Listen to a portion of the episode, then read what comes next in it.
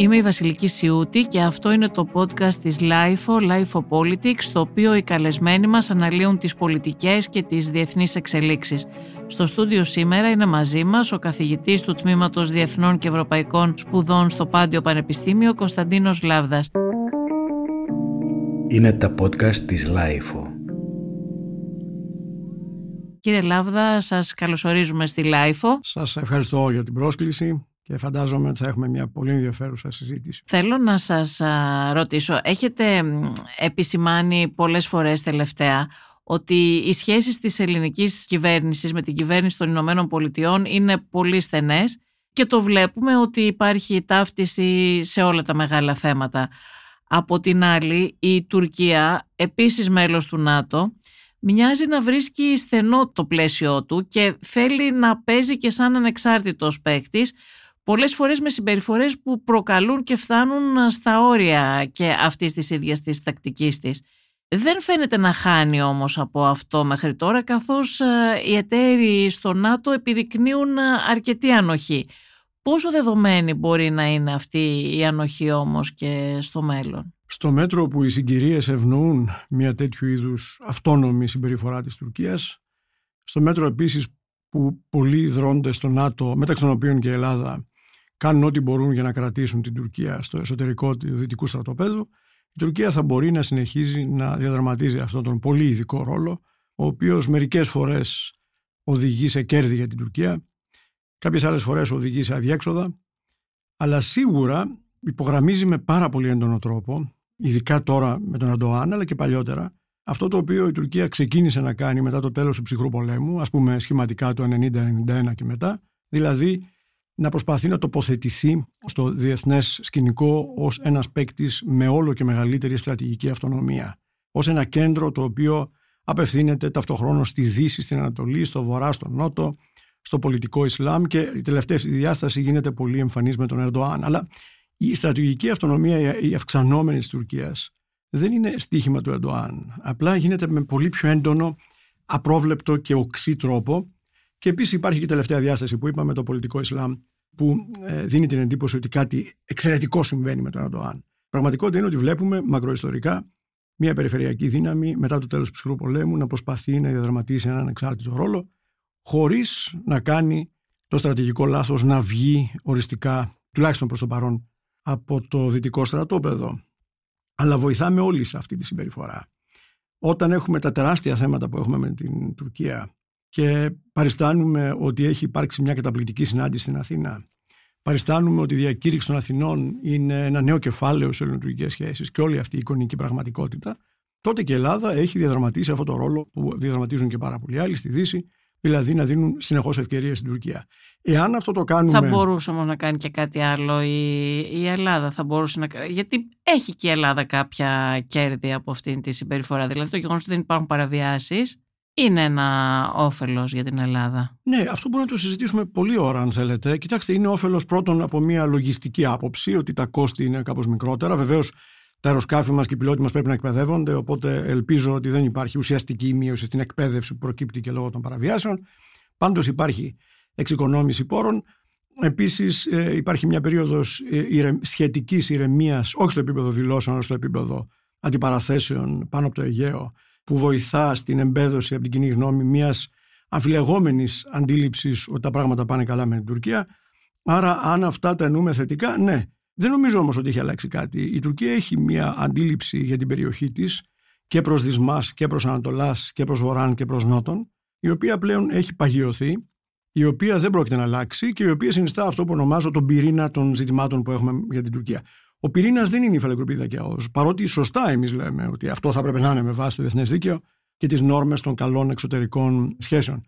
Ο πυρήνας είναι οι τουρκικές διεκδικήσεις. Αυτή είναι η πραγματικότητα. Και οι τουρκικές διεκδικήσεις δεν έχουν ε, καθόλου μειωθεί ή αναδιπλωθεί, ενώ αυτό που θα έπρεπε να προσπαθούμε να πετύχουμε συνεχώς αυτή την περίοδο είναι η Τουρκία να πιεστεί, να ξανασκεφτεί και να μας το πει, να το δηλώσει τις διεκδικήσεις απέναντι στην Ελλάδα.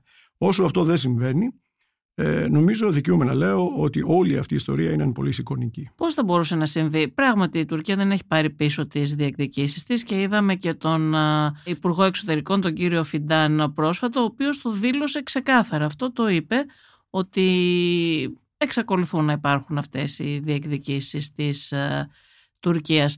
Αλλά τι θα μπορούσε να κάνει η Ελλάδα γι' αυτό, πώς, με, ποια μέσα θα μπορούσε να πιέσει; Υπάρχουν πάρα πολλά μέσα. Ευτυχώς μετά το 2020, μετά το τραυματικό 2020, η, η σημερινή ελληνική κυβέρνηση, τέλος πάντων η κυβέρνηση που είναι ίδια με αυτήν που πλευράς τη πολιτικής σύνθεσης που προέκυψε από τις τελευταίες εκλογές, αποφάσισε να, να προσπαθήσει να ξεκινήσει, να διορθώσει το τεράστιο λάθος που χαρακτήριζε την ελληνική στάση τις τελευταίες δεκαετίες, αλλά πολύ πιο έντονα μετά την αρχή της μεγάλης χρηματοπιστωτικής κρίσης το 2011, το 9 ουσιαστικά, αλλά με την εκδήλωσή του το 2011, που ήταν η, η παραμέληση των εξοπλισμών.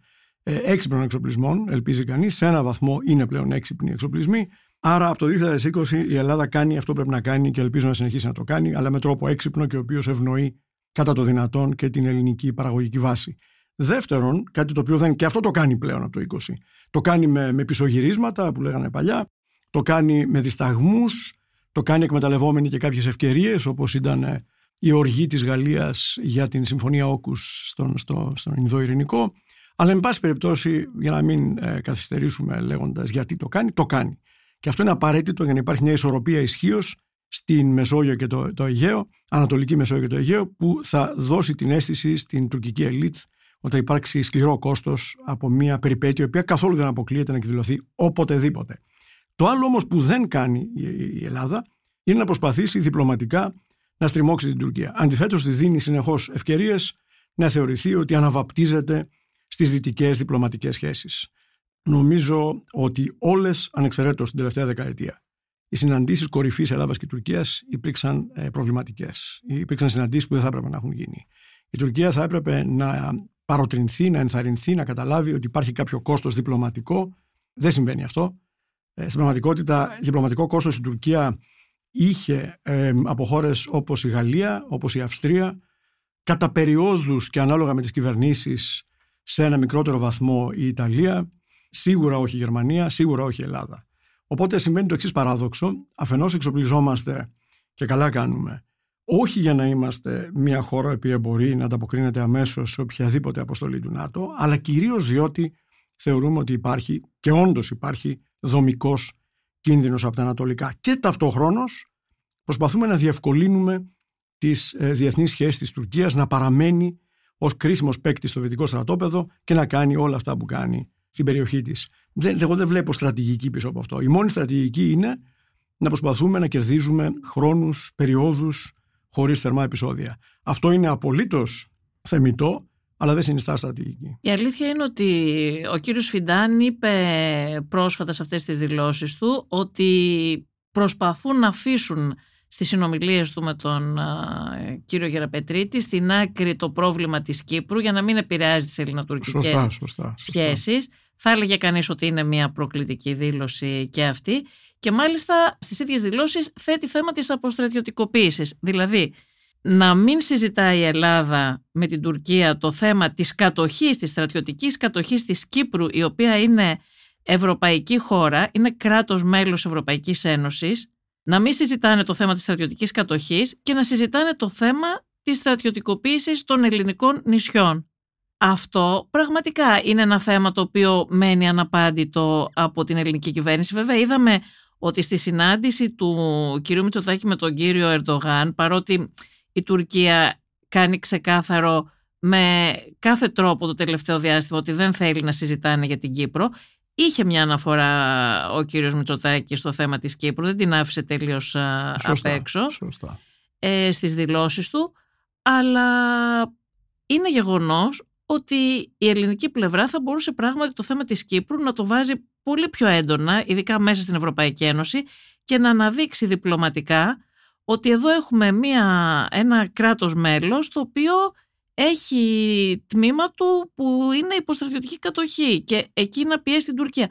Γιατί έχει ξεχαστεί τόσο πολύ, ε, έχει ξεχαστεί τέλος πάντων, γιατί δεν συζητιέται το Κυπριακό τόσο πολύ και στην Ευρωπαϊκή Ένωση που θα μπορούσε να συζητηθεί. Όπως γνωρίζετε η Ελλάδα, όπως και η Τουρκία, όπως και η Βρετανία είναι χώρες εγκύτριες της ε, ακυριαρχίας και της ανεξαρτησίας της τουρκικής δημοκρατίας μετά την ανεξαρτοποίηση από την Βρετανική Αυτοκρατορία. Άρα αυτές οι τρεις ε, εγκύτριε δυνάμεις, η Ελλάδα, η Τουρκία, η Βρετανία, ούτως ή άλλως έχουν συνεχώς κάποιο λόγο για το πώς εξελίσσεται το Κυπριακό. Αυτός είναι ένας λόγος απολύτως κρίσιμος για τον οποίο είμαστε υποχρεωμένοι ε, να έχουμε άποψη και να θυμίζουμε ότι υπάρχει το, η τεράστια εκκρεμότητα που υπάρχει, η τραγική εκκρεμότητα που υπάρχει στο Κυπριακό. Πέρα όμως από αυτό, υπάρχει το ζήτημα για όσους ενδιαφέρονται, έτσι, για όσους ενδιαφέρονται του ελληνισμού. Ε, το ελληνικό κράτος και το κυπριακό κράτος είναι εκφάνσεις ενός παγκόσμιου ελληνισμού. Κάποιοι δεν το βλέπουν έτσι, το σέβομαι, αλλά είμαι από εκείνους που το βλέπουμε έτσι. Κατά συνέπεια, πέρα από την τυπική υποχρέωση ως εγκύτρια δύναμη, την οποία θέλουμε να την ξεχάσουμε κάπως για διάφορους λόγους, από ιδεολογικούς, γιατί δεν μας αρέσει η επικοινωνία, μέχρι πραγματιστικούς, γιατί μας μπλέκει τα ελληνοτουρκικά, μέχρι θα μπορούσαμε να συζητάμε πολύ απαντώντας στο ερώτημα γιατί θέλουμε να ξεχάσουμε ότι είμαστε εγκύτρια δύναμη της Κυπριακής πολιτείας. Αλλά σε κάθε, και, και η Βρετανία άλλωστε κάθε τόσο λέει ότι ελπίζει να φτάσει σε μια κατάσταση στην οποία να μην χρειάζονται εγκύτριες δυνάμεις κλπ. Αυτονόητα πράγματα αυτά. Όμως είμαστε και το Κυπριακό είναι ένα τεράστιο ανοιχτό πρόβλημα, μια ανοιχτή πληγή. Από πλευράς δε του παρόντος και του μέλλοντος του ελληνισμού, ε, η Αθήνα έχει τρομερές ευθύνες ε, με κάθε έννοια της ευθύνης. Ευθύνες με την έννοια ότι μας αφορά το μέλλον, ευθύνε με την έννοια ότι κάποια από αυτά τα πράγματα που κάναμε στο παρελθόν δεν ήταν ε, οι καλύτερες επιλογές. Ε, άλλωστε, μην ξεχνάμε ότι το Κυπριακό έφτασε σε αδιέξοδο λόγω της εγκληματικής πολιτικής της Άγκυρας, αλλά και της εγκληματικής πολιτικής της Χούντας των Συνταγματαρχών και ειδικά της μεταβατικής κατάστασης της περίοδου Ιωαννίδη. Κατά συνέπεια, πρέπει να θυμόμαστε ότι εδώ έχουμε, πρέπει να αληθορίζουμε, να το πω έτσι, προς δύο κατευθύνσεις. Τον ρόλο μας για το Κυπριακό ως εγκύτριας δύναμης, όπως και η Βρετανία και βεβαίως και η Τουρκία, και το ρόλο μας στο πλαίσιο ε, ε, διαφόρων κέντρων του ελληνισμού. Γιατί ο ελληνισμός αυτή τη στιγμή έχει την Αθήνα ως κέντρο, αλλά βεβαίως και την Κύπρο, βεβαίως και τις μεγάλες πόλεις της Δύσης και όχι μόνο που υπάρχει το ελληνικό στοιχείο. Όσοι το βλέπουμε έτσι, και γνωρίζω ότι δεν το βλέπουν όλοι έτσι, μας ενοχλεί ιδιαίτερα που υπάρχει μια παραμέληση. Βεβαίως αυτή η τάση κατά κάποιο τρόπο βρίσκει αντίκρισμα και σε μερίδα της ε, κυπριακής ε, πολιτικής τάξης. Ε, δεν υπάρχει καμία εμβολία γι' αυτό, διότι ε, ως γνωστόν έτσι, η τέχνη είναι ατελείωτη, αλλά η ζωή βραχία, που λέγανε και οι Ρωμαίοι και οι Έλληνες πριν από αυτούς. Κατά συνέπεια, πάρα πολύ στην πολιτική λογική επικρατεί αντίληψη ότι πρέπει να βγάλουμε κάπως στην περίοδο αυτή το εξάμεινο, το χρόνο, τετραετία, με ειρήνη, με ηρεμία και βλέπουμε στο μέλλον. Και βλέποντας το μέλλον, περνάνε δεκαετίες με το Κυπριακό ανοιχτό. Κατά συνέπεια, μετά από την τεράστια επιτυχία που είχε η Ελλάδα. Μισός αιώνας πλέον. Βεβαίως. Μετά από την τεράστια επιτυχία που είχε η Ελλάδα, που μπόρεσε με συνεργασίες στην Ευρώπη, με, με χώρες που, που συνεργάζεται, να την βάλει ακριβώς αυτό είναι μια μεγάλη εθνική επιτυχία. Από εκεί και μετά, κατά κάποιο τρόπο, υπήρξε ένας εφησυχασμός, ο οποίος εφησυχασμός μας οδήγησε στην σημερινή κάπως αδιέξοδη κατάσταση, διότι η άγκυρα με την οποία διάγουμε τόσο υπέροχο, υπέροχη ήπια περίοδο λέει ότι η μόνη, το μόνο μέλλον είναι τα δύο κράτη. Ενδέχεται 5-10 χρόνια από τώρα να έχουμε καταλήξει και εμείς σε αυτό. Και ακούγεται λίγο βλάσιμο αυτή τη στιγμή, αλλά όπως εξελίσσονται τα πράγματα, παρότι από τις τρεις εγκύτριες δυνάμεις, οι δύο, εμείς και η Βρετανία, με κάθε τρόπο λέμε, και η Βρετανία μέχρι και σήμερα, αυτή είναι η θέση της, ότι η λογική των δύο κρατών είναι απαράδεκτη, γιατί είναι εκτός του πλαισίου συζητήσεων του Οργανισμού Ηνωμένων Εθνών. Αυτό το λέει όχι μόνο η Αθήνα, αλλά και το Λονδίνο. Παρόλα αυτά, η πραγματικότητα όπως εξελίσσεται, οδηγείται σταδιακά σε αυτή την κατεύθυνση, φοβάμαι. Και άρα, αν το συζητήσει κανείς μετά από 5-10 χρόνια, να είμαστε καλά, φοβάμαι ότι αυτή η προσέγγιση θα είναι ακόμα πιο κοντά και θα αρχίσει να φαίνεται όλο και πιο αναπόφευκτη.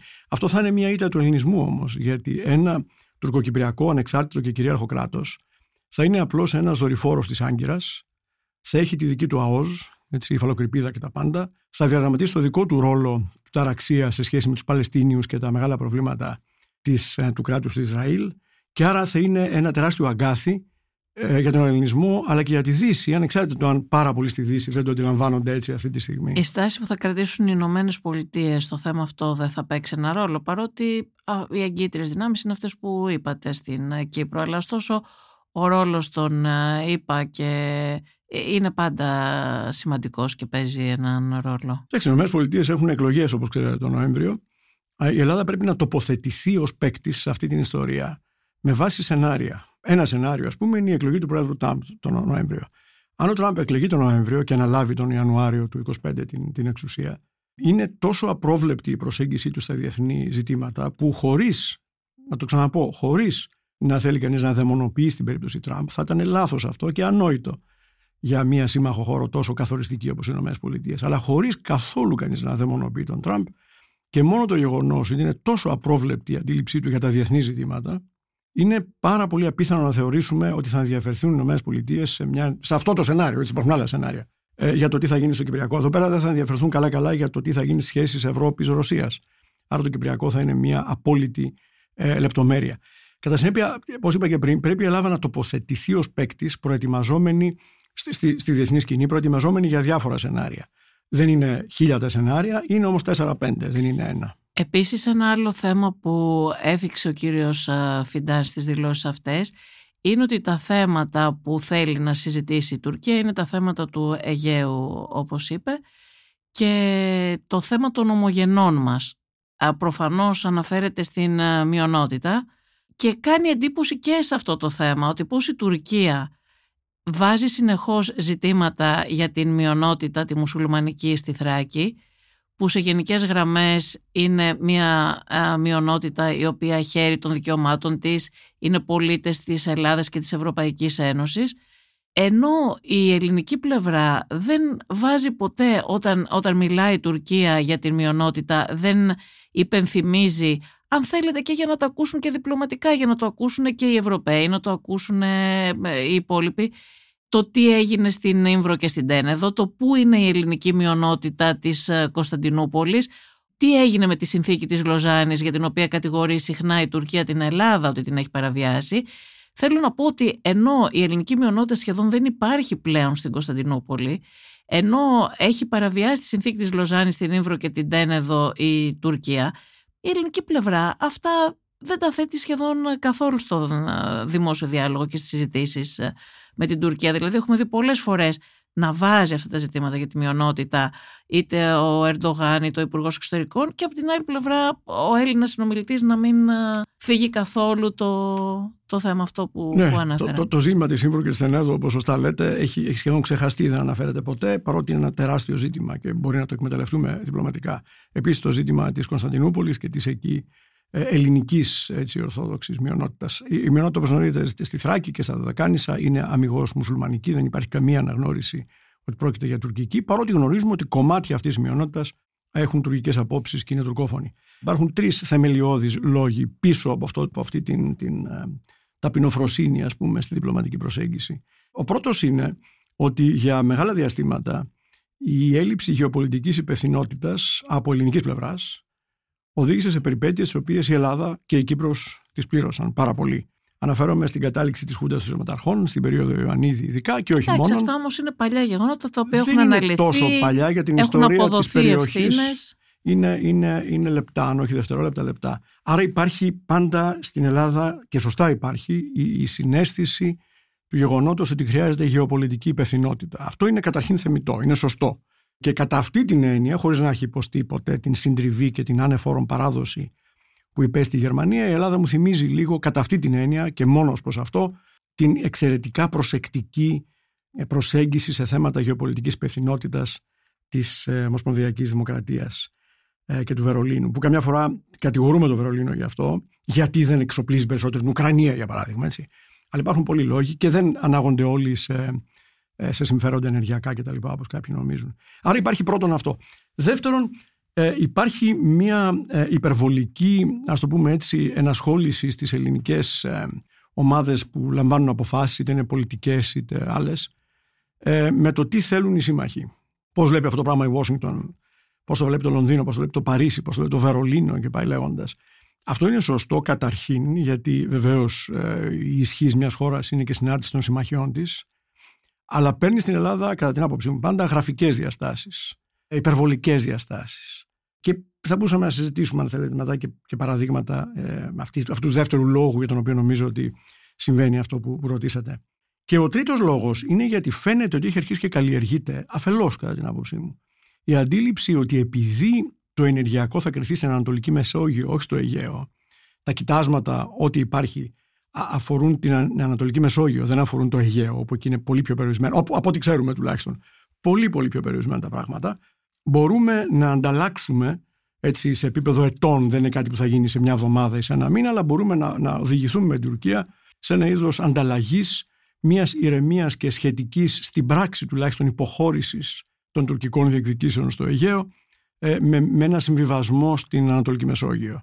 Δηλαδή να, να μοιραστούμε περισσότερο από ό,τι θα περιμέναμε ότι θα χρειαστεί να μοιραστούμε στην Ανατολική Μεσόγειο και με αυτό να κερδίσουμε ηρεμία στο, στο Αιγαίο. Πρόκειται Νομίζω όμως αυτό για- για διαμορφώνεται. Πρόκειται για υδρογονάνθρακες, ενώ μιλάμε για πράσινη μετάβαση στην Ευρωπαϊκή Δεν Ένωση. ξέρω ποιος ακριβώς μιλάει για πράσινη μετάβαση. Μιλάμε όλοι μας γιατί έχουμε την ανάγκη να το λέμε, γιατί είναι μια τεράστια πρόκληση. Αλλά δεν νομίζω ότι οι εξελίξεις των τελευταίων ετών δείχνουν ότι επιταχύνουμε αυτή τη μετάβαση. Κάθε άλλο. Οι αγροτικές εξεγέρσεις δείχνουν αυτό, ότι ο τρόπος με τον οποίο επιμερίζεται το κόστος της πράσινης μετάβασης συν το κόστος της στήριξης, για παράδειγμα, της Ουκρανίας με τις φτηνές εισαγωγές από εκεί, χωρίς δασμούς κτλ., σημαίνουν ότι οι κοινωνικές και ταξικές, ας τις πούμε σε τελική ανάλυση, γιατί περί αυτού πρόκειται, αναταράξεις που συνδυάζονται με τον τρόπο επιμερισμού του κόστους πράσινης ε, μετάβασης είναι ε, δυσβάστακτες. Αυτή η συζήτηση δεν θα γίνει πριν τις ευρωεκλογές, δεν θα τοποθετηθούν Ούτε, ξεκάθαρα ούτε, κατά, και τα διά- κόμματα; ούτε, κατά, ούτε κατά διάνοια. Ούτε κατά διάνοια. Αυτό είναι ένα θέμα που δεν αφορά όμως καν μόνο την αγροτική τάξη, δηλαδή το Βεβαίως ποια όχι. είναι η θέση της Νέας Δημοκρατίας, του Πασόκ, των Σοσιαλιστών, των Βεβαίως κεντροδεξιών όχι. Έχετε απολύτως δίκιο. για το θέμα της πράσινης μετάβασης και τι σημαίνει αυτή για την αγροτική οικονομία και την και αγροτική όχι μόνο τάξη. την αγροτική οικονομία. Και για ό,τι έχει μείνει από βιομηχανική δομή κτλ.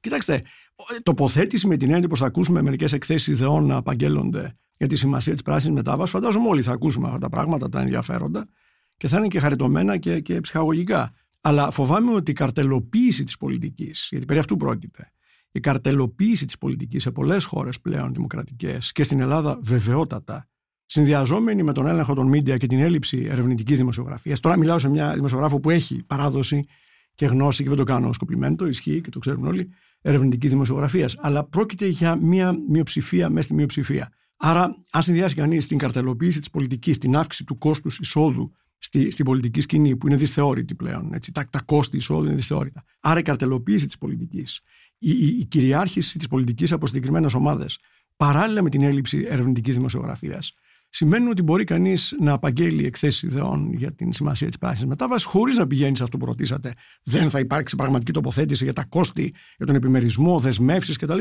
Νομίζω όχι, δεν θα υπάρξει. Θα πάμε σε ευρωεκλογές, θα ψηφίσουν όσοι ψηφίσουν, γιατί το άλλο τεράστιο πρόβλημα είναι η αποχή βεβαίως πλέον στην Ελλάδα. Θα ψηφίσουν λοιπόν όσοι και όσες ψηφίσουν. Θα αναδειχθούν κάποιοι ευρωβουλευτές, περισσότεροι απλά θα περάσουν μια συμπαστική περίοδο στη ζωή τους και εκεί θα τελειώσει το πράγμα. Και άλλωστε η σημασία της καρτελοποίησης αυτή είναι. Για να γίνει ακριβώς αυτό το πράγμα. Εδώ έχετε δίκιο πάντως και εγώ θα δεχτώ την κριτική σας για τα μίντια. Πρέπει η δημοσιογραφία και είναι αυτός ο ρόλος της ειδικά πριν τις εκλογές να πιέσει όλες τις πολιτικές δυνάμεις να τοποθετηθούν και να πάρουν θέση ώστε να υπάρχουν εκεί οι απόψεις της, να τις ξέρουν οι πολίτες όσοι ενδιαφέρονται, όσοι ενδιαφέρονται να ψηφίσουν με αυτά τα κριτήρια για το τι θα κάνουν αυτές οι πολιτικές δυνάμεις και ποιες είναι οι θέσεις τους σε αυτά τα πολύ σημαντικά ζητήματα. Και μια που το θέσατε, γιατί αυτό το αγροτικό ζήτημα της πράσινης μετάβασης και του κόστους και τα λοιπά είναι ένα από τα πολύ σοβαρά ζητήματα που πρέπει όντως να, να συζητηθούν και να απασχολήσουν το δημόσιο διάλογο πριν τις ευρωεκλογές. Υπάρχει άλλο ένα θέμα πολύ σημαντικό που επίσης δεν συζητάμε στον α, δημόσιο διάλογο και δεν έχουμε πιέσει και εμείς οι δημοσιογράφοι τις πολιτικές δυνάμεις για να φανερώσουν τις α, θέσεις τους. Πριν από λίγο καιρό στο Ευρωκοινοβούλιο ψηφίστηκε η κατάργηση του βέτο από μια πρωτοβουλία κάποιων ε, Γερμανών Ευρωβουλευτών, α, από ό,τι θα θυμάστε. Είναι ένα θέμα το οποίο δεν συζητήθηκε καθόλου. Βέβαια, από μόνο το αυτό το ψήφισμα δεν λέει κάτι, Σωστά, έτσι, σωστά, για να γίνει σωστά. απόφαση. Είναι ένα βήμα όμως. Αλλά είναι ένα μια βήμα. σταθερή επιδίωξη της Γερμανίας να καταργηθεί το βέτο και απ' την άλλη το βέτο είναι σχεδόν το μόνο όπλο, το μόνο όπλο που έχουν οι μικρές χώρες. Η Ελλάδα ως μικρή χώρα δεν έχει κάποιο συμφέρον να ψηφίσει την έρευνα του βέτο εκτός αν της διασφαλιστεί με έναν τρόπο, για να μην είμαστε απόλυτοι κι εμείς, αν της διασφαλιστεί με έναν τρόπο ότι αυτό δεν θα θίξει τα συμφέροντα της χώρας και του λαού της. Κάτι για το οποίο επίσης δεν έχει γίνει συζήτηση. Και αν προσέξατε, τα κόμματα, οι ευρωβουλευτές των ελληνικών κομμάτων δεν τοποθετήθηκαν καν σε αυτό το θέμα. Δεν ενημέρωσαν τον ελληνικό λαό, δεν ενημέρωσαν τους ψηφοφόρους τους, δεν μας είπαν τι ψήφισαν και η διαδικασία της ψηφοφορίας ήταν εξαιρετικά περίπλοκη και δύσκολη που ακόμα και ένας δημοσιογράφος δεν μπορούσε να καταλάβει τι ψήφισαν γιατί υπήρχαν άπειρα ψηφίσματα, δηλαδή το βέτο έσπασε σε βέτο για τα εθνικά, βέτο για τα αγροτικά, Για τη βέτο για την διεύρυνση, για τη οικολογία, για τη διεύρυνση, διεύρυνση, ναι, βεβαίως, σε πάρα βεβαίως. πολλά Σωστά. και υπήρχε άλλο ψήφισμα και άλλο, υπήρχαν δύο ειδών ψηφίσματα που δεν μπορούσες να βρεις ποιος ψήφισε τι σε ποια πρόταση. Και ακόμα και εγώ προσωπικά ασχολήθηκα. Ρώτησα και κάποιους και θα συνεχίσω να ασχολούμαι και να το ψάχνω ε, δημοσιογραφικά. Ακόμα και από την Ευρωπαϊκή Ένωση υπεύθυνη, από το Ευρωκοινοβούλιο υπεύθυνοι, δεν μπόρεσαν να μας δώσουν απαντήσεις για το ποιος ψήφισε τι σε σχέση με αυτό. Δεν υπήρχε δηλαδή, δεν υπάρχει στην πραγματικότητα ούτε διαφάνεια ούτε ενημέρωση. Είναι ένα σημαντικό θέμα αυτό κατά τη γνώμη σας στο βέτο που πρέπει να μας απασχολήσει και να τοποθετηθούν τα ελληνικά κόμματα δημόσια για το ποια θα είναι η θέση τους. Είναι τεράστιο θέμα. Γιατί η Γερμανία θα το ξαναθέσει αυτό. Θα το ξαναθέσει και καλά θα κάνει γιατί θεωρεί ότι είναι προς το εθνικό της συμφέρον. Βέβαια, το συμφέροντά της εξυπηρετεί και η πολιτική Είναι της. τεράστιο θέμα. Πρέπει να το δει κανείς με δύο τρόπους. Ο, ο πρώτος είναι ότι είναι μια κλασική περίπτωση που βάζουμε την άμαξα μπροστά από το άλογο. Και βάζουμε την άμαξα μπροστά από το άλογο διότι στην πραγματικότητα η πολιτική αυτή θα αντιστοιχούσε σε μια σχετικά όρημη πορεία ομοσπονδίωσης, να μην σας πω σε μια έτοιμη ομοσπονδία, αλλά πάντως σε μια πορεία ομοσπονδίωσης η οποία κατ' ελάχιστον δεν θα είχε προβλήματα στη φύλαξη των κοινών συνόρων. Έτσι, κάτι θεμελιώδες. Είναι προφανές ότι ακόμα και πριν τον εμφύλιο πόλεμο του 1861-1865, οι Ηνωμένες Πολιτείες, που δεν ήταν καθόλου όρημη ομοσπονδία, γι' αυτό και έφτασαν άλλωστε σε ένα πραγματικά πάρα πολύ σκληρό και αιματοβαμμένο εμφύλιο πόλεμο, μαζικό πόλεμο, πολύ σκληρό πόλεμο. Παρόλα αυτά, ακόμα και πριν το 1861, δεν υπήρχε καμία αμφισβήτηση ότι αν υπήρχε ένα πρόβλημα στα σύνορα μιας, ενός από τα states, έτσι, από τα, κρά, τα κρατήδια, πολιτείες όπως τα λέμε λανθασμένα ελληνικά, Εν πάση περιπτώσει, αυτονόητος ήταν πόλεμος για, για, για, το United States. Έτσι, δεν υπάρχει καμία εμβολία. Αλλά θέλω να πω, δεν είμαστε ακόμα εκεί καν. Οπότε, πράγματι είναι η άμαξα πριν από το άλογο.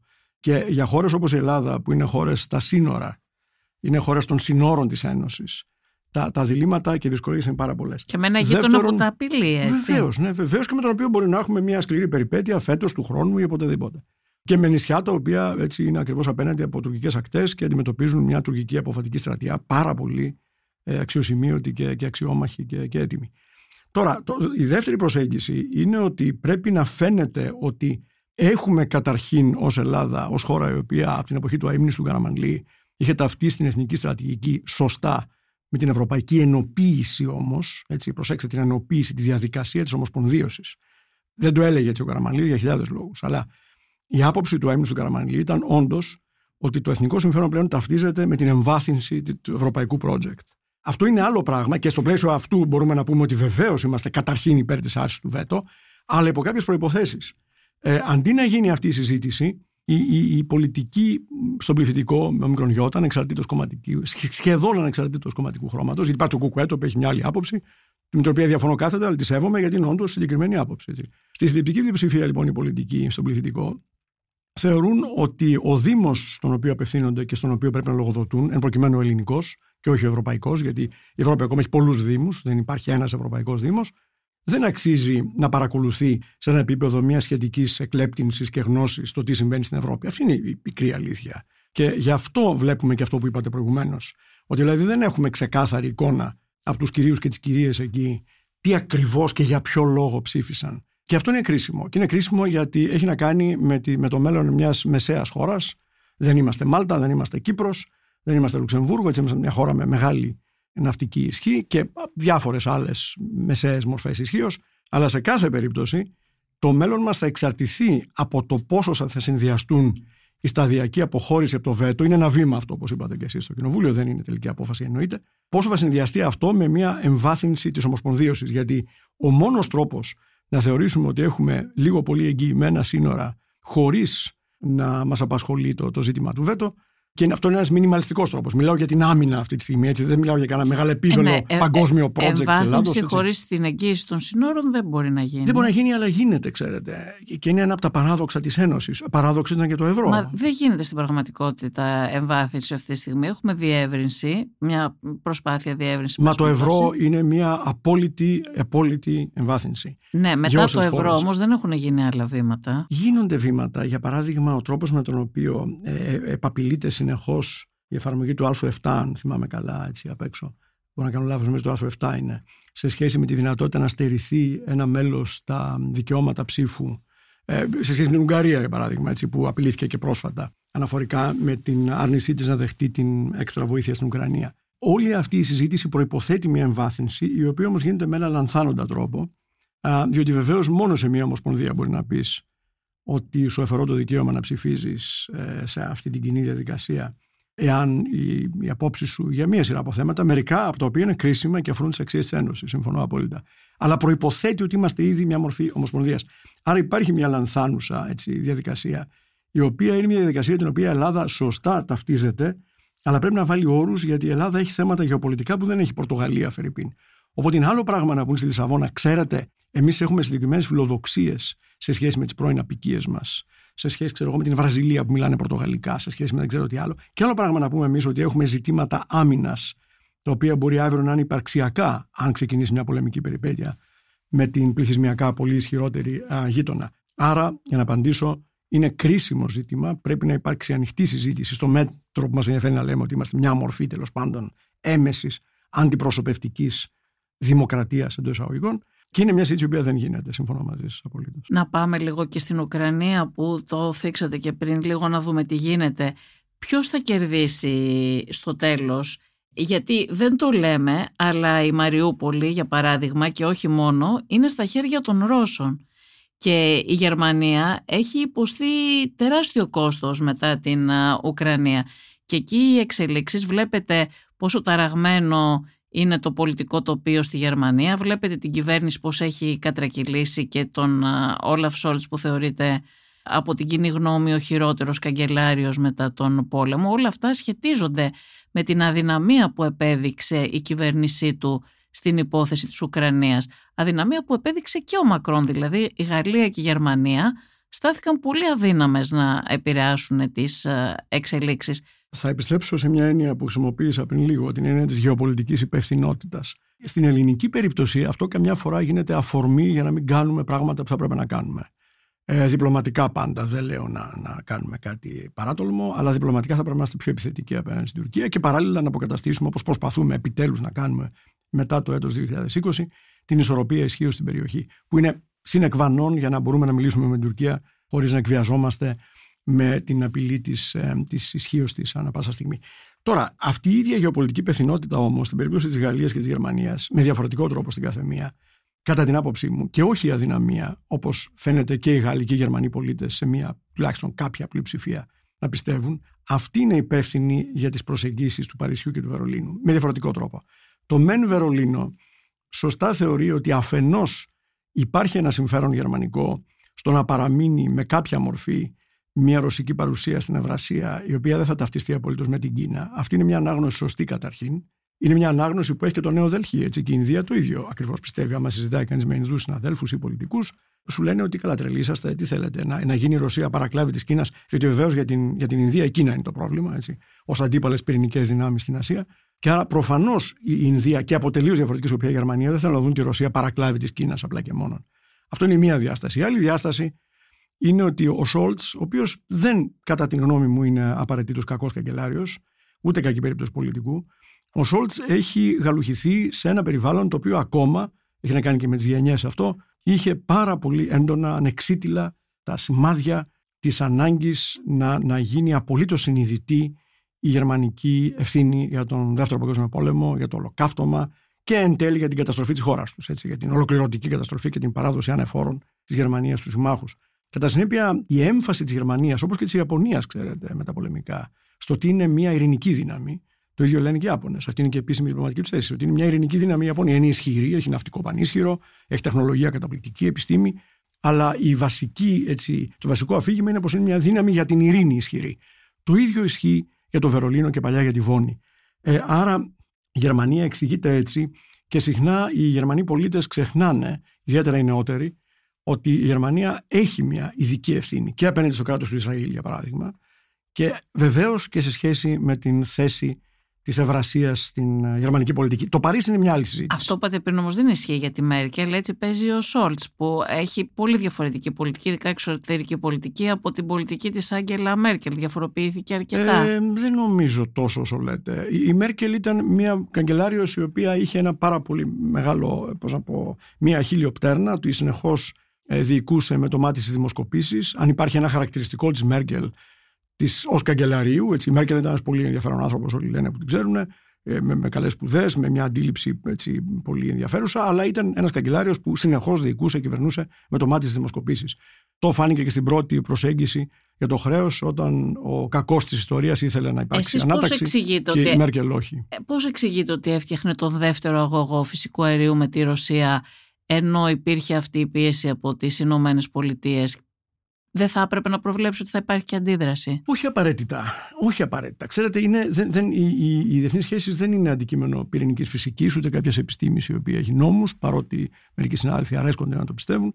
Νομίζω ότι η Μέρκελ σκεφτόταν, βγαίνω από το κομμάτι των υποθέσεων εργασίας για το οποίο δεν έχω άποψη γιατί δεν γνωρίζω κατά πόσον υπάρχουν και άλλα υπόγεια συμφέροντα, κατά πόσον υπάρχουν ε, λογαριασμοί στα Cayman Islands, δεν ξέρω πού αλλού. Αλλά δεν λέω Έτσι, για αυτό, εγώ και εγώ λέω για τα Ο, Δεν λέω ότι λέτε, αλλά κάποιοι, ναι. κάποιοι λένε. Λοιπόν, βγαίνω από αυτό, γιατί δεν το γνωρίζω. Άρα, μένοντας στα, στα, στα σημαντικά, κατά τη γνώμη μου, η, η Μέρκελ θεωρούσε ότι ο Πούτιν θα παραμείνει ο τυχοδιοκτισμός του μέσα σε ένα πλαίσιο και θεωρούσε καταρχήν σωστά ότι αν παρέμενε μέσα σε ένα πλαίσιο, αυτό που στην ιστορία, στο μέλλον, από τη σκοπιά της αιωνιότητας που λέγανε οι Ρωμαίοι, θα έμενε, θα ήταν ότι θα είχαμε ακόμα, όπως και όντως έχουμε κατά μία έννοια, τους πολέμους των διαδόχων κρατών της Σοβιετικής Ένωσης. Δεν θα είναι η πρώτη αυτοκρατορία που θα διαλύεται με πολέμους. Και αυτό μπορεί να διαρκέσει και μισό αιώνα και έναν αιώνα. Άρα, για το μυαλό ανθρώπων όπως η Μέρκελ, νομίζω, ορθά σε έναν βαθμό, μια ορθολογική επιθετική διαχείριση από πλευράς Πούτιν θα σήμαινε έστω μια περιπέτεια τύπου Γεωργίας ή έστω μια περιπέτεια τύπου Κρυμαίας, αλλά όχι μια μαζική εισβολή τύπου Ναπολεόντιων πολέμων, κυκλωτική για να καταλάβει την Ουκρανία όπως πράγματι έκανε τελικό το Φεβρουάριο του 2022. Κατά συνέπεια, νομίζω ότι πρέπει να θυμόμαστε ότι η, η Μέρκελ είχε άλλα δεδομένα, αλλά από τη σκοπιά της περίοδου Μέρκελ, ο Πούτιν ήταν δύσκολο και παραμένει και σήμερα περίεργο να θεωρήσουμε ότι έπρεπε να προβλέψουμε ότι θα έκανε αυτού του είδους την κίνηση. Δε, αυτό θέλω να πω. Δεν μπορούσαν να αποτρέψουν η Γερμανία και η Γαλλία δεν μπορούσαν να παίξουν ένα ρόλο ώστε να αποτραπεί αυτός ο πόλεμος. Είναι πάρα πολύ δύσκολο να επηρεάσει κανείς έναν αυταρχικό ηγέτη μιας αυταρχικής χώρας ο οποίος δεν έχει αυτό που λένε οι Αμερικανοί ελέγχους και ισορροπίες, ο οποίος δεν φοβάται καμία αντιπολίτευση, ο οποίος δεν έχει καμία ανεξάρτητη δικαστική εξουσία κάποτε να λογοδοτήσει σε αυτήν, ο οποίος συνηθίζει να δολοφονεί τους πολιτικούς αντιπάλους με ραδιενεργό υλικό, με εκπαραθυρώσεις και με διάφορους άλλους τρόπους. Είναι πάρα πολύ δύσκολο λοιπόν και ο οποίος έχει στα χέρια του τη μεγαλύτερη ποσοτικά πυρηνική δύναμη του πλανήτη, γιατί από ποσοτική άποψη η Ρωσία είναι πρώτη, οι ΗΠΑ ακολουθούν και μετά είναι χώρος όπως η Κίνα, η Γαλλία, η Ινδία κτλ. Και η Βρετανία. Στα συνέπεια είναι πάρα πολύ δύσκολο να φανταστεί κανείς πώς ο Πούτιν ε, καταλαβαίνει τη διαδοχή της Σοβιετικής Ένωσης. Φαίνεται ότι η Ουκρανία ήταν, το είχε πει άλλωστε και σε μια σειρά από του για να είμαστε ακριβοδίκαιοι, ήταν κόκκινη γραμμή. Ε, και όταν έγινε η Πορτοκαλή Επανάσταση, φαίνεται ότι στο Κρεμλίνο πάρθηκε μια απόφαση μακροχρόνια στρατηγικής ότι η Ουκρανία πρέπει να κερδιθεί πίσω. Αυτό δεν σημαίνει, όπως κάποιοι προσποιούνται ότι πιστεύουν, ότι αύριο το πρωί ο Πούτιν θα τρελαθεί και θα εισβάλλει τις βαλτικές χώρες ή ξέρω εγώ ακόμα και παραπέρα. Δεν, δεν το βλέπω. Αλλά για να είμαι τελείω ειλικρινή μαζί σας, λίγοι από εμάς βλέπανε, εγώ σίγουρα όχι και το λέω και πάλι, ότι θα κάνει αυτού του είδους την ενέργεια στην Ουκρανία ενέργειες εν μέρει υβριδικές, εν μέρει ασύμετρες, όπως έγιναν και επιτυχώς τελικά προσάρτησαν την Κρυμαία, βεβαίως. Αλλά μια κλασικού τύπου 19ο αιώνα μαζική επίθεση από ε, δάφους και αέρος εναντίον της Ουκρανίας από 4-5 νομίζω πλευρές, τουλάχιστον 4 μέτωπα, αυτό είναι κάτι το οποίο ήταν πάρα πολύ δύσκολο να το προβλέψει κανείς. Και νομίζω η Μέρκελ ως προς αυτό και η γερμανική πολιτική ελίτ είναι δύσκολο να την, να την ψέξουμε. Η Γαλλία, ξαναλέω, είναι μια άλλη συζήτηση. Η Γαλλία είναι μια χώρα η οποία έκανε το, το τραγικό λάθος στη δεκαετία του 90. Και αυτό είναι μια συνοπτική, αλλά πιστέψτε με, ε, ακριβής αποτύπωση του τι έχει συμβεί με τη Γαλλία. Στη δεκαετία του 1990 η Γαλλία, έχοντας διάφορα χρηματοπιστωτικά και άλλα προβλήματα, η Γαλλία είναι τεράστια χώρα με τεράστιες δυνατότητες οικονομικές, βιομηχανικές, αγροτικές, γνωστά πράγματα. Και βεβαίως πυρηνικές.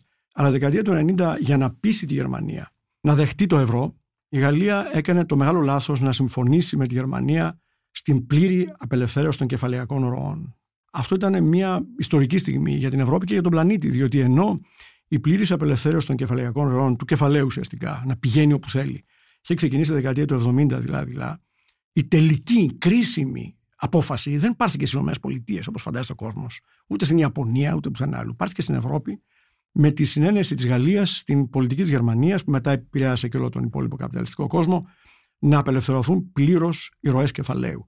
Όταν αυτό συνέβη και η Γερμανία δέχτηκε να θυσιάσει το Μάρκο για το, για το ευρώ, Η Γαλλία είχε κάνει κάτι το οποίο ταυτοχρόνως ήταν ιστορικά κρίσιμο, δηλαδή το ευρώ, αλλά της δημιούργησε πάρα πολλά προβλήματα σχέση με τη Γερμανία και κατά κάποιο τρόπο οδήγησε στην αναπαραγωγή της σχετικής γαλλικής αδυναμίας απέναντι στη γερμανική, τουλάχιστον μέχρι πρώτη εξαγωγική ισχύ. Οπότε η Γαλλία από τότε μέχρι σήμερα και κάπως επιταχυνόμενα αυτά τα πράγματα με τον Μακρόν, ο οποίος είναι ένας πρόεδρος με πολύ έντονη γεωπολιτική άποψη και αντίληψη, προσπαθεί να κερδίσει το γεωπολιτικό επίπεδο ως μεγάλη δύναμη που σαφώς είναι. Είναι μια ισχυρότατη πυρηνική χώρα με πυρηνικά υποβρύχια, με αεροπλανοφόρο. Έχει δυνατότητες που η Γερμανία δεν έχει ούτε κατά διάνοια να κερδίσει αυτό το οποίο έχασε στο πεδίο και της οικονομίας και της οικονομικής διπλωματίας. Άρα η προσέγγιση της Γαλλίας στην Ουκρανία είναι διαφορετική από την προσέγγιση της της ε, Γερμανίας. Η, η, η, η, Γαλλία, τουλάχιστον μέχρι πρώτη, ήλπιζε και εξακολουθούσε να ελπίζει, μπορεί να ελπίζει ακόμα και τώρα, ότι ο Πούτιν θα λογικευτεί. Ότι δηλαδή ο Πούτιν θα επιτρέψει σε χώρες όπως η Γαλλία να διαδραματίσουν ένα ρόλο που θα σταδιακά θα οδηγήσει στην επανένταξη της Ρωσίας στο ευρωπαϊκό σύστημα ισορροπίας ισχύως. Ε, αυτό είναι μια στρατηγική γαλλική αντίληψη, ε, η οποία πάει πολύ πίσω και νομίζω πρέπει να είναι σαφές ότι ακόμα στη γαλλική στρατηγική αντίληψη υπάρχουν ίχνη της γκολικής αντίληψης για τη Γαλλία. Δηλαδή είναι μια ανεξάρτητη πυρηνική δύναμη, είναι μια χώρα στην οποία η Ευρώπη οφείλει την επανένωση, γιατί σε τελική ανάλυση γαλλικό σχέδιο ήταν όπως ξέρετε και η ΕΚΑΧ και η ΕΟΚ και η Ευρατόμ κτλ.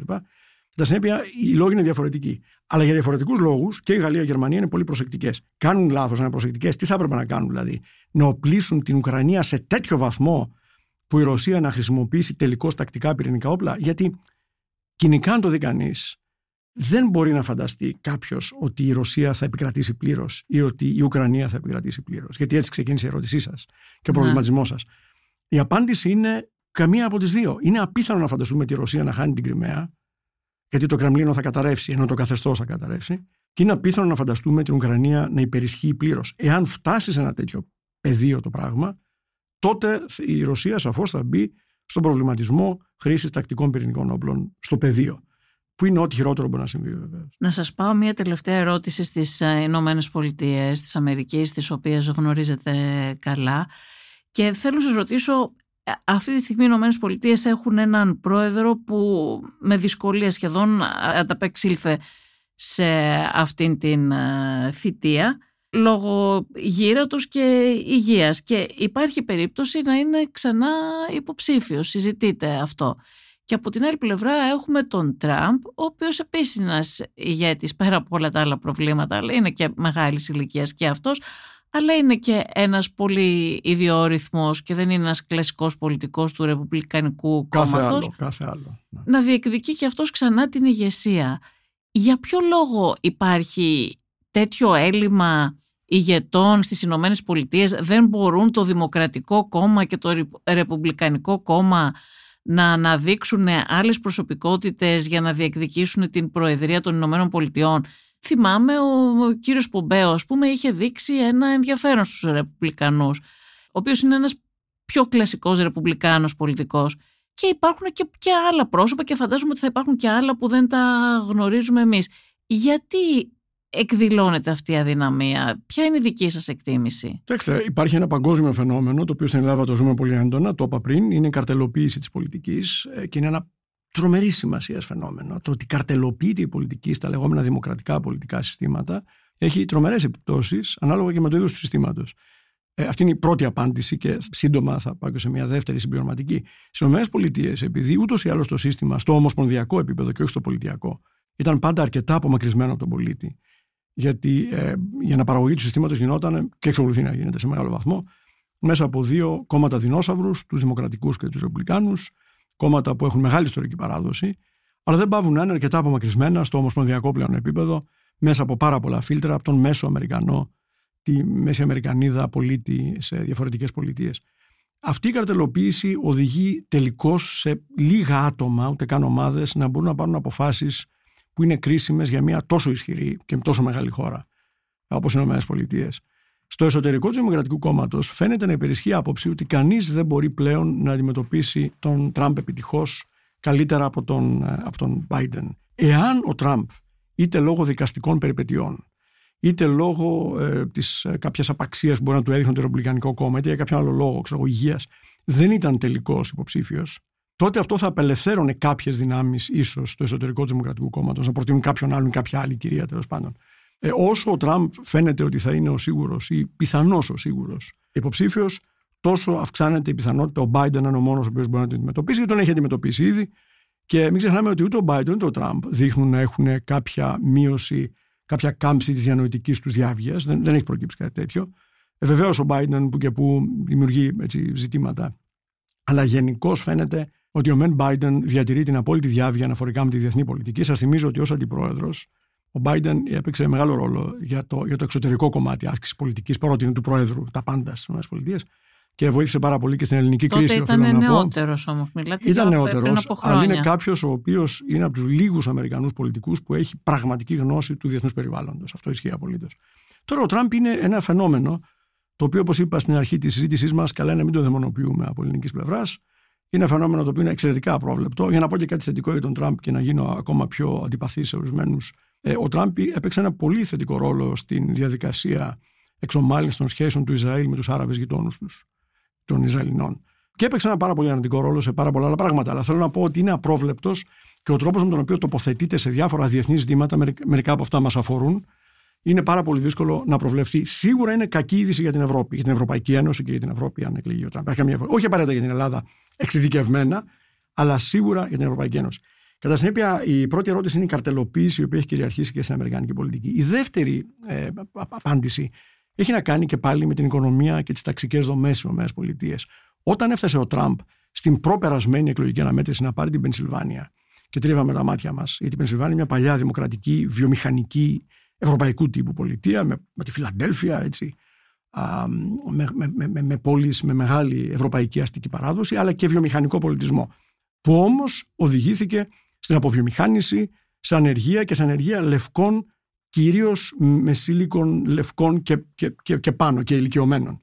Αυτή η πολιτεία τελικώς έπεσε παρά την μεγάλη δημοκρατική παράδοση, διότι πάρα πολλοί λευκοί, κυρίως άντρες, κυρίως πάνω από 50, θεώρησαν ότι δεν έχουν κανένα μέλλον με τις αντιλήψεις των ελίτ της Ανατολικής Ακτής, Κλίντον κτλ., που εκπροσωπούνται στο Δημοκρατικό Κόμμα και θεώρησαν ότι ο Τραμπ μπορεί να τους προσφέρει κάτι καλύτερο. Νομίζω ότι μπορεί να συμβεί κάτι τέτοιο στις εκλογές του Νοεμβρίου που έρχονται και το ζήτημα της εσωτερικής οικονομικο-κοινωνικής κατάστασης διαφορετικές Αμερικανικές πολιτείες μας διαφεύγει από έξω, γιατί απ' έξω προς τα μέσα, από, από την Ευρώπη, από την Ασία, από την Αφρική, βλέπουμε μια πανίσχυρη δύναμη, ε, την πρώτη οικονομία του κόσμου, τη μεγαλύτερη στρατιωτική δύναμη και πυρηνική δύναμη του κόσμου, αλλά στο εσωτερικό αυτή η δύναμη έχει πολλές ανισότητες, έχει μεγάλες ασυμμετρίες και αν δεν δει κανείς πολιτεία-πολιτεία και τις 50 σχεδόν, σίγουρα πάντως τις κρίσιμες, αν όχι και τις 50, πώς διαμορφώνουν σταδιακά τις αντιλήψεις τους για το οικονομικό μέλλον των πολιτών τους, για την ανεργία, για τη στεγαστική κρίση, για τα δάνεια. Αν δεν δει όλα αυτά κανείς,